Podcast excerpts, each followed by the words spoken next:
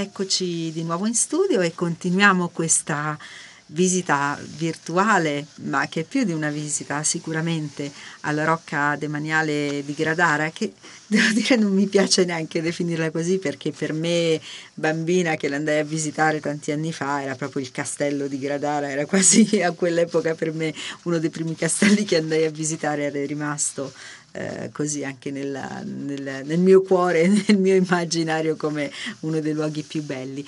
E per parlare mh, comunque di castelli abbiamo con noi l'assistente ai servizi educativi ed accoglienza della Rocca di Gradara, Tiziana Bertuccioli. Buonasera. Buonasera. Buonasera. Grazie per essere con noi questo pomeriggio e mh, con un tema davvero eh, per noi avvincente, quello della, della, Rocca di Gradara. Ma cominciamo ehm, un po' a scandagliare. Quando e per quale motivo viene iniziata la costruzione eh, della Rocca di Gradara? Dunque, eh, vorrei introdurre brevemente il periodo storico in cui nasce il primo nucleo della Rocca di Gradara, che è il periodo medievale, uh-huh. e il concetto di Castello e Rocca, e bisogna diciamo, fare un salto indietro all'epoca dei romani, quindi eh, quando la vita rurale romana era caratterizzata da complessi abitativi chiamati ville, nelle quali eh, risiedeva un numero limitato di famiglie e finché durò la potenza romana eh, le ville non ebbero bisogno di alcuna difesa perché i confini dell'impero erano ben protetti.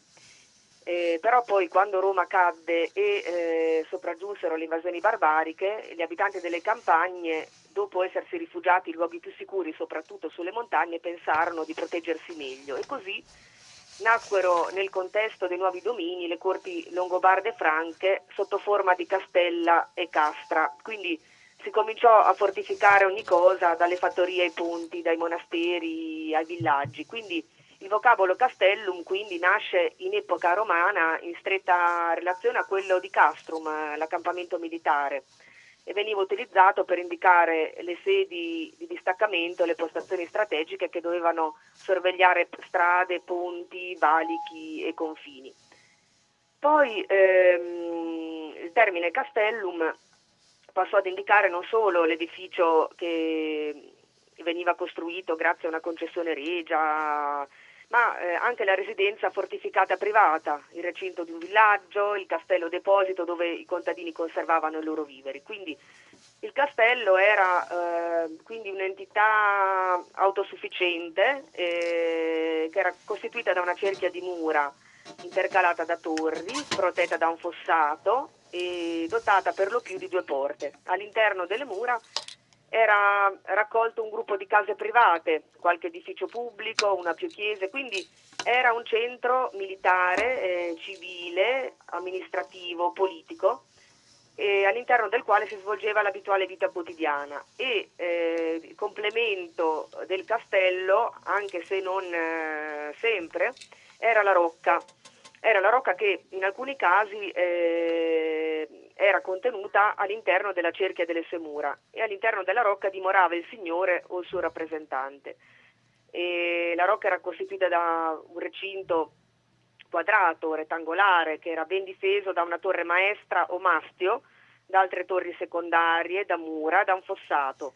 Aveva un corpo di guardia, aveva alloggi per le truppe, ampie sale di rappresentanza, un'abitazione per il Signore, uno più cortili, prigioni, cantine, cucina, una cappella, ecco quello che poi aveva anche eh, la Rocca di Gradara. Non sempre la Rocca figurava come parte integrante del castello e, ehm, e a volte soprattutto i luoghi di montagna nasceva isolata in una posizione strategica eh, imprendibile per, per l'asperità del terreno. Dalla Rocca si sorvegliavano direttamente alle vie di transito che restavano sotto il suo tiro, questo perché la Rocca doveva opporsi con le sue difese al passaggio di eh, milizie avversarie. E eh, venendo poi alla, al, alla, Rocca di Gradara, eh, il primo nucleo, eh, il primo nucleo eh, venne costruito intorno al 1180 che esattamente nel, c'è un documento nel, del, datato 1182 che appunto attesta che eh, in quell'anno la potente famiglia dei De Griffo sottrasse eh, il possesso eh, del, mm, di Gradara eh, al comune di Pesaro a cui questo era soggetto. E eh, quindi ehm, a quei tempi ehm, era cosa comune eh, nel caso in cui un potente fosse riuscito a impadronirsi di un luogo curarne immediatamente la fortificazione affinché fosse reso più sicuro e difendibile. E così i fratelli la, la famiglia dei De Griffo, i fratelli Pietro e Ridolfo De Griffo, iniziarono a costruire un potente torrione e lo costruirono in una posizione strategica, eh, quindi una posizione elevata e di dominio, perché appunto la, la torre, poi anche la rocca di Gradara sono, si trovano eh, su, una, su, un colle. E, poi eh, ad essi Gradara apparterrà per almeno un'altra generazione perché ai due, ai due fratelli succedettero i figli e poi eh, che dovettero poi acquisire nella, nella, regione anche una certa autorità perché poi ci sono altri documenti che li riguardano, che li descrivono come signori e soldati e questo ci fa supporre che possedessero eh, titoli e, e privilegi. Ecco. E quale prima famiglia importante si inserisce nella storia e nell'evoluzione della Rocca? Dunque, la, mm, eh, prima ecco, di arrivare alla, mm, alla famiglia diciamo, più importante nel, eh, per quanto riguarda eh, la, la, storia, l'evoluzione della Rocca di Gradara, eh, ecco, vorrei dire questo, successe questo, che mh, mm, ai De Griffo successe un'altra famiglia, eh, cioè Gradara divenne feudo eh, nella prima metà del XIII secolo di un'altra famiglia, eh, la famiglia dei Bandi, e però eh, poi eh, questa famiglia cade in disgrazia presso eh, la Chiesa di Roma eh, che eh, rivendicava su, su, queste terre i diritti di proprietà che gli derivavano dalla donazione carolingia.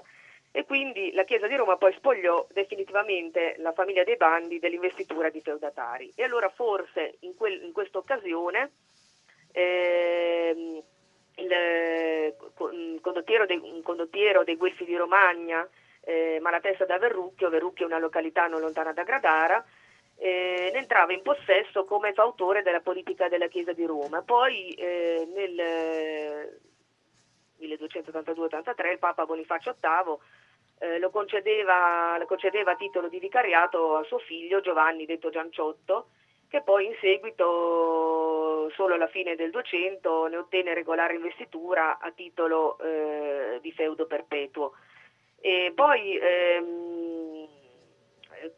c'è un documento che risale alla seconda metà del XIII secolo e forse eh, in seguito i Malatesta, arrogandosi diritti di proprietà, sottrassero il castrum di Gradara alla precarietà del vicariato, dell'investitura pontificia a cui erano soggetti, cominciando a considerarlo parte integrante del loro patrimonio privato. Poi, ehm, comunque, ecco, dalla eh, struttura difensiva isolata, la torre, fu eh, accresciuta dai Malatesta che la portarono all'estensione attuale, però oggi è difficile individuare eh, le fasi di edificazione più antiche del complesso, che eh, quindi ci sono, eh, strati- ci sono state una serie di stratificazioni quindi è solo possibile fare delle ipotesi analizzando dei particolari costruttivi, quindi eh, in una prima fase si può ipotizzare che in una prima fase la torre originaria fosse circondata da palizzate in legno che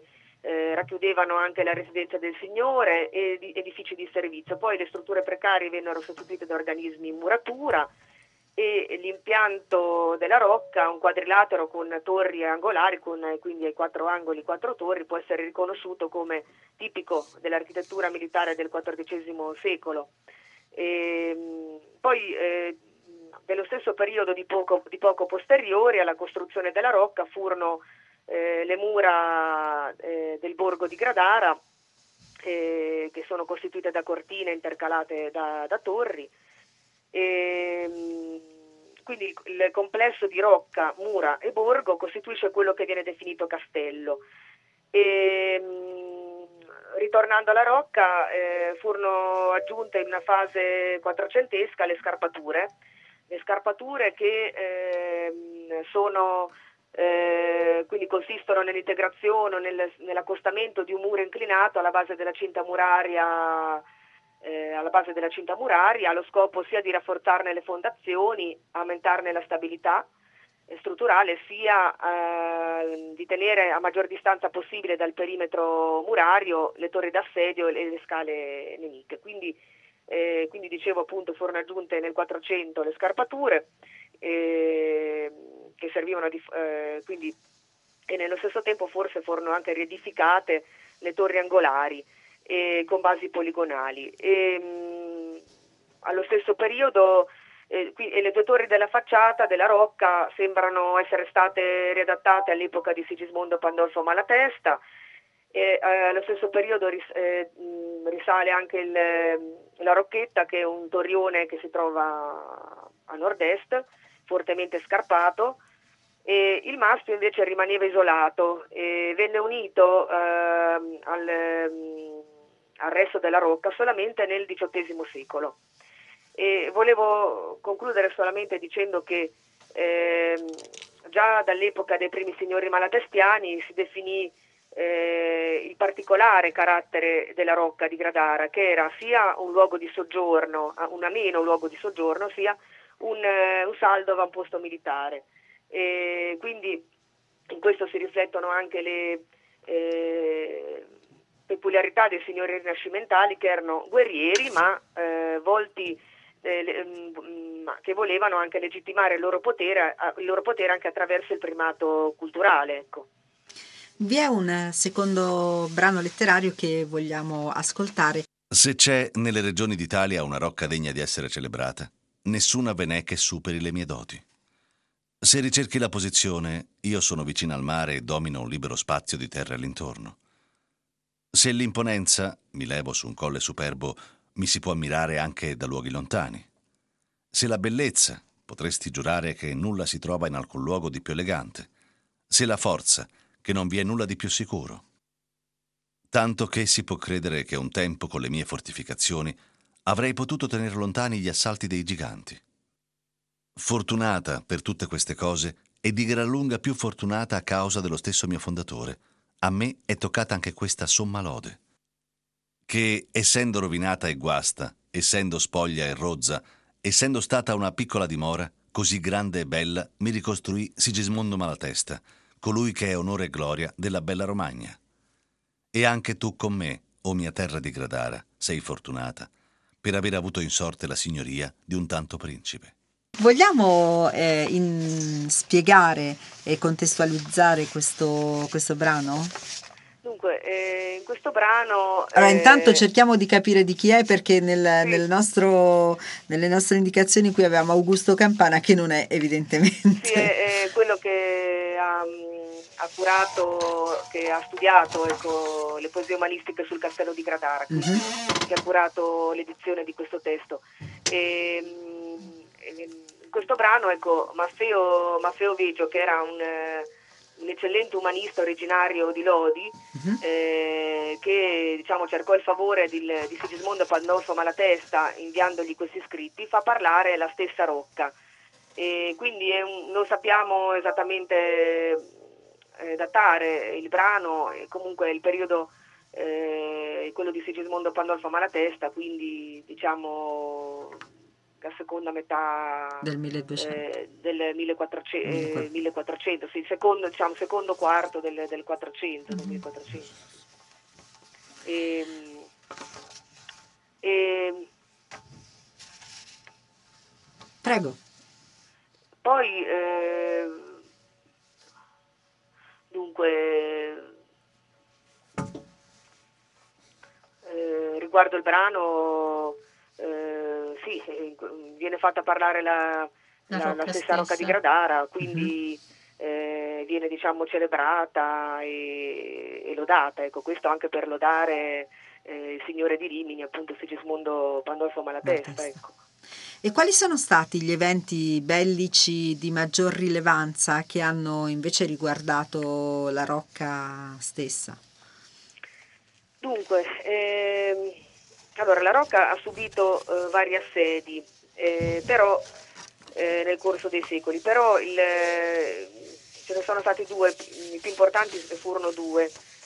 Ehm, il primo, quello del 1446, cioè quando eh, eh, Francesco Sforza, il conte Francesco Sforza, eh, dopo aver tolto a Sigismondo anche altri castelli del, del contado pesarese, eh, appunto mette sotto assedio anche la Rocca di Gradara, però le trasformazioni apportate eh, alla Rocca da Sigismondo per la, permettono eh, al, al appunto, Signore di Rimini di opporre grande resistenza e di respingere definitivamente l'assedio. E, ehm, e questo nonostante gli assedianti eh, possedessero le armi da fuoco, ecco. e, cosa che invece, che invece, gli assediati non possedevano. E, infatti ecco, possiamo, possiamo, leggere anche una cronaca del tempo che dice appunto che eh, il conte Francesco Sforza andò ad assediare Gradara dove rimase 40 giorni e non fece altro che piovere, nevicare continuamente, fare tale tempesta da impedire la battaglia, appunto dice lo storico. E dopo 40 giorni eh, fu costretto a, a, togliere, la, a togliere, l'assedio, vennero, eh, vennero eh, tirate, dice sempre un altro, un altro un'altra cronaca eh, del segretario del Duca Federico, del Duca Federico da Montefeltro, che dice appunto che vennero tirate al, a, contro la rocca di Gradara ben 446 pietre, tra grandi e piccole, tutte da bombarda, vennero uccise circa 15 persone, però ecco, dopo eh, gli uomini della rocca furono sempre solleciti alla, alla difesa, si comportarono eh, in maniera valorosa e quindi eh, il, dopo 40 giorni, ben 40 giorni il conte Francesco Sforza fu costretto a togliere il campo da Gradara e, ehm, e, e quindi eh, la Rocca ecco, ebbe, ebbe, la meglio. Poi eh, però eh, in seguito eh, il secondo assedio di cui volevo eh, parlarvi è quello del 1463 eh, col quale eh, Federico da Montefeltro, duca di Urbino e acerrimo nemico di Sigismondo Pandolfo Malatesta, riuscì, cosa che ad altri appunto prima di lui non era riuscita, riuscì a togliere a Sigismondo eh, Pandolfo Malatesta anche la Rocca di Gradara. Mm. E, e, quindi eh, anche se eh, infatti troviamo un altro eh, abbiamo eh, un'altra in mano, un'altra, eh, un altro documento in cui lo storico elogia il duca Federico da Montefeltro che dice appunto che quello che il conte Francesco Sforza, che stette all'assedio 40 giorni con tanto esercito e con tante bombarde non aveva saputo fare in 40 giorni, il conte Federico fece in 4 giorni, quindi il, conte, il duca Federico da Montefeltro riuscì in pochi giorni a, eh, a conquistare la Rocca.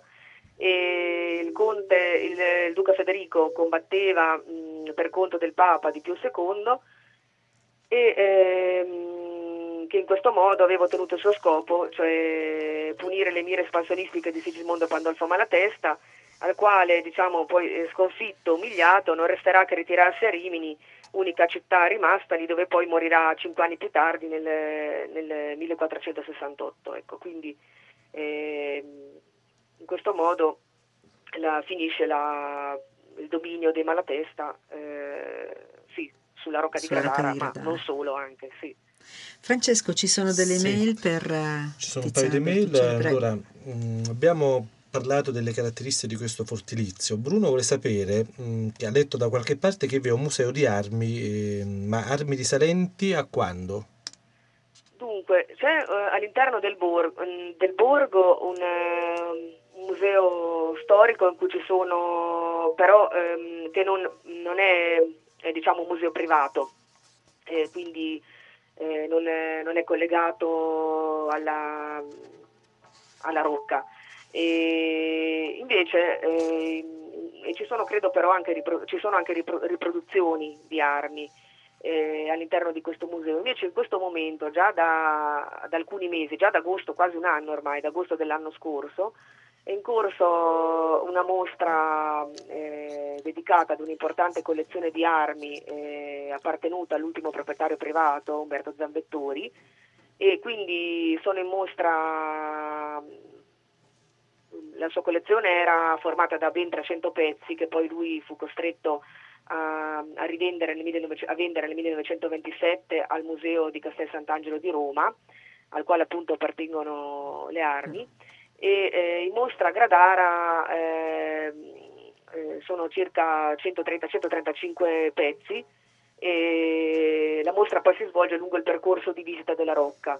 E, e, e quindi ecco Sarà una mostra permanente o avrà un termine? No, avrà un termine, anche se eh, la mostra si è protratta oltre diciamo, il previsto, perché poi eh, alcuni, eh, alcune armi eh, sono state restaurate, altre le stanno ancora restaurando, grazie a, ai finanziamenti di una, eh, di una banca locale. Eh, gradare, quindi eh, la mostra doveva, sarebbe dovuta terminare a febbraio, invece si sta ancora protraendo.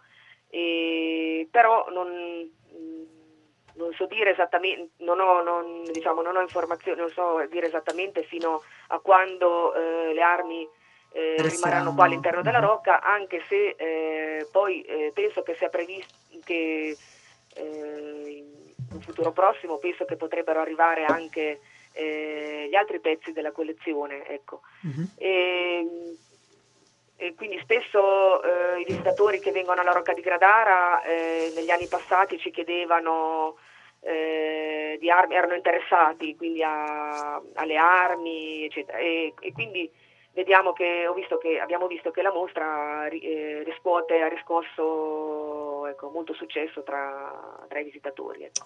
Francesco? Allora, un'ultima mail. Mm, ai tempi dei Malatesta, di Paolo il Bello e Gianciotto lo Zoppo, come si viveva nel castello, come vestivano, come si sostentavano, cosa mangiavano. Abbiamo sorta di testimonianze in proposito e che gioielli indossavano le dame. Eh, Liliana.